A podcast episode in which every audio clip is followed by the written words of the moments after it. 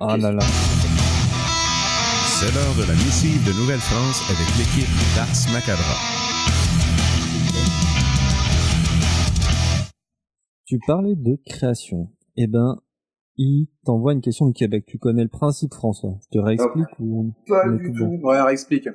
Réexplique, on réexplique, réexpliquons, tranquille. L'équipe d'Ars Macabra au Québec, donc euh, une équipe euh, métalleuse qui ont une émission euh, hebdomadaire sur une radio à Lévis là-bas au Canada.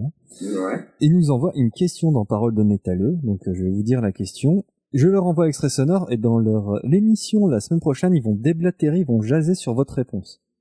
Vous voyez le cercle un peu Yes. Ah, ok. C'est une boucle infernale. Il y a du C'est vice ça, c'est une boucle infernale. Quoi. Et la question qu'ils ont envoyée, c'est celle-là. En produisant des interprétations de chansons déjà existantes, l'étape de composition est nécessairement supprimée du processus artistique. Dans cette perspective, à quel, de mo- à quel moment de votre démarche considérez-vous avoir le plus de liberté créative? En somme, quelle est votre façon de mettre votre touche personnelle dans les adaptations de pièces déjà existantes que vous produisez Alors ça, ça rejoint ce que je disais tout à l'heure. C'est-à-dire que le, le- l'adaptation personnelle, en fait, elle va passer par le fun. Et donc, euh, un morceau, tu vas avoir une, tu vas avoir une structure, tu vas avoir une répartition mélodique euh, qui va être euh, forcément un peu académique, comme on disait tout à l'heure, entre guitare, guitare basse, etc. Nous, euh, la transformation et le fait de passer sur des instruments avant fait que euh, il y a une réinterprétation qui est euh, qui est de fait. Et euh, tu prendras euh, tu peux prendre 10 arrangeurs différents tu vois. Tu vas leur donner le- la même matière. Il n'y en a pas un qui va te sortir le même euh, le même résultat. Et euh, moi j'ai un peu une euh, alors je fais je fais un truc un peu auto-centré mais j'ai un peu une une patte une signature on va dire dans ma manière d'arranger et, euh, et, je, et je pense qu'elle se reconnaît même euh, même chez ceux euh, qui euh, qui jouent des morceaux de Daft Punk ou de Prodigy parce que moi j'ai adapté de tout quoi j'ai adapté du, du Shania Twain euh, du Shakira euh, du Britney Spears ouais, c'est très éclectique. etc. moi moi, moi j'écoute de tout et en fait à partir du moment alors mon cœur est côté métal Ouais, j'allais à part- dire, hein, fais attention. Ah, ouais il faut faire gaffe mais à partir du moment Putain, il va se faire contaminer à le mec. partir du moment ouais. où ça peut sonner avec une fanfare, en fait, il n'y a pas de bon ou de mauvais morceau. Tu vois, je vais te, je vais te donner un exemple très concret. Britney Spears, euh, les trois quarts de ses morceaux, c'est du euh, pseudo hip-hop mal foutu. Enfin, c'est pas- ça tient pas la route. Elle a, elle a un morceau qui tue. C'est toxique. Je sais pas si tu vois ce morceau ou pas. Ouais, ouais, je vois, ouais. Ce morceau, en fait, on... j'avais été un des premiers à l'arranger parce que je l'adorais, euh, j'avais trouver avant que sorte l'album, euh, voilà, fan de Britney Spears, j'ai fait, mais ce truc, ce truc, ça, en fanfare, ça m'a tué. Et, et si tu cherches sur YouTube des reprises de Toxic, c'est le morceau le plus repris au monde de Britney Spears, en fait. Et tout ça pour dire quoi? Pour dire que, que quand un truc est bon, quand il y a une bonne matière, en fait, tu peux, tu peux faire n'importe quel format, ce sera forcément bien à l'arrivée. Après, la matière, la matière euh, de toxique, bah, t'as juste à écouter la radio, elle t'arrive direct. La matière de murk grinding, la matière de dissection, faut aller la chercher. Faut avoir un peu la culture qui va avec. Mais je pense que si dissection était radiodiffusée, euh, ce ce serait un groupe euh, mondialement repris par euh, par tout le monde, quoi. Enfin, je dis ça Ouais, je vois, il y il y a- il y a il différents niveaux de diffusion d'une mélodie, soit d'une manière très extrême, soit d'une manière fanfaronne, soit d'une manière, on va dire, à la Britney Spears.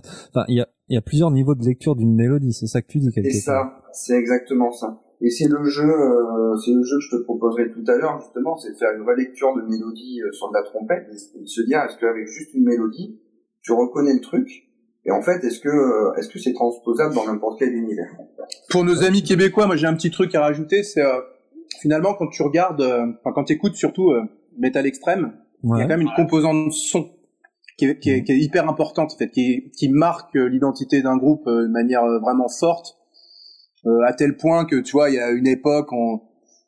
les mecs qui sortaient du studio Abyss, ils avaient tous un peu le même son et donc il y a quand même cette partie euh, travail du son, type de sonorité, type de production qui, euh, qui, qui compte beaucoup dans la façon dont un groupe sonne. Tu vois, euh, le Démystéris Dom Satanas de Mayhem, ce qui fait euh, une grosse partie de son efficacité, c'est aussi la prod, le son qu'il y a, tu vois. Exactement, très froid. Ouais, c'est très froid. C'est alors tu peux être fan ou pas des riffs Mouse, mais globalement le, le son fait que tu as l'intention agressive de froideur, de désespoir à lire. Et donc là, euh, là où nous on a quelque part dans le dans la réinterprétation, on met un peu notre patte, c'est se dire ok, il y a une intention. Comment tu arrives à la retranscrire tout ou partie, dans la mesure où tu le veux, en l'adaptant avec des instruments qui n'ont rien à voir, quoi. Et donc là, ça tient à la façon dont tu l'écris, dont tu le joues, dont tu retravailles la rythmique aussi en fonction de ce qui est possible ou pas avec des, instruments avant. Et donc tu arrives à retranscrire une partie de l'intention alors que t'as pas du tout le même son en fait. Et ça, je trouve qu'il y a un truc intéressant. Ouais, moi je pense que c'est une très bonne réponse. En tout cas, euh, en tout cas, c'est bien que vous mettiez le doigt sur euh, ces différents niveaux d'interprétation d'une chose, la manière dont on l'interprète aussi à l'arrivée. Bon, en attendant, vous pourrez retrouver l'équipe d'Ars Macabra sur paroledemetalleux.com, rubrique Ars Macabra, puis la semaine prochaine. Puis on diffusera euh, l'extrait, le, retour de Matraque. En attendant, salut à Québec.